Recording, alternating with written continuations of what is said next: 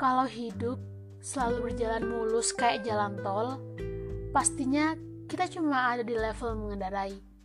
Kita nggak akan belajar gimana ngehindar dari lubangan, nambah gas untuk naik ke puncak, kasih rem untuk menuruni jalan, atau kita tidak akan belajar hati-hati melewati jalan terjal yang belum diaspal. Kalau hidup jalannya mulus, kapan kita naik levelnya? Kita ke Jakarta gitu ya, pasti kita punya banyak jalan kan?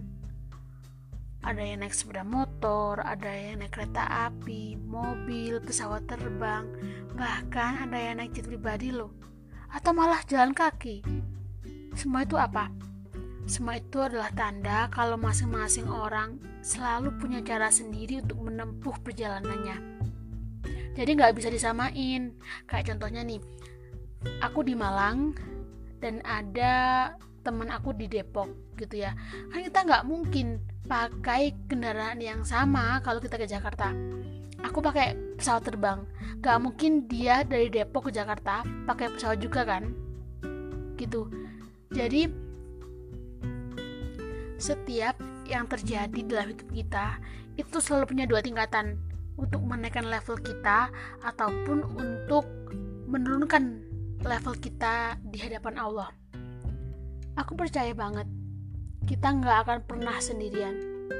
Sekalipun pada akhirnya kita berangkat sendiri seorang diri dari rumah.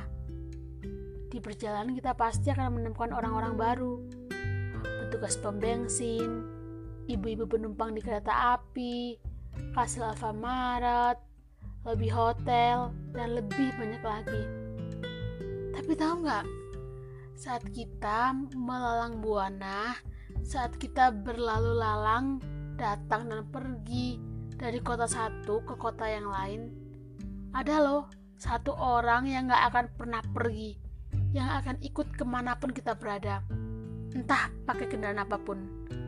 Dia itu satu-satunya orang yang menemani kamu saat suka dan duka. Dan setiap orang selalu punya itu. Tapi entah udah nemu apa enggak. Dan satu hal itu adalah dirimu sendiri. Iya sih, ini emang terkesan nggak nyata gitu ya. Tapi emang sejujurnya ada dalam ragamu. Sudah coba berbicara hari ini dengan dirimu sendiri? Nggak pakai WA, nggak pakai IG, atau nggak pakai telepon manual, tapi pakai hati.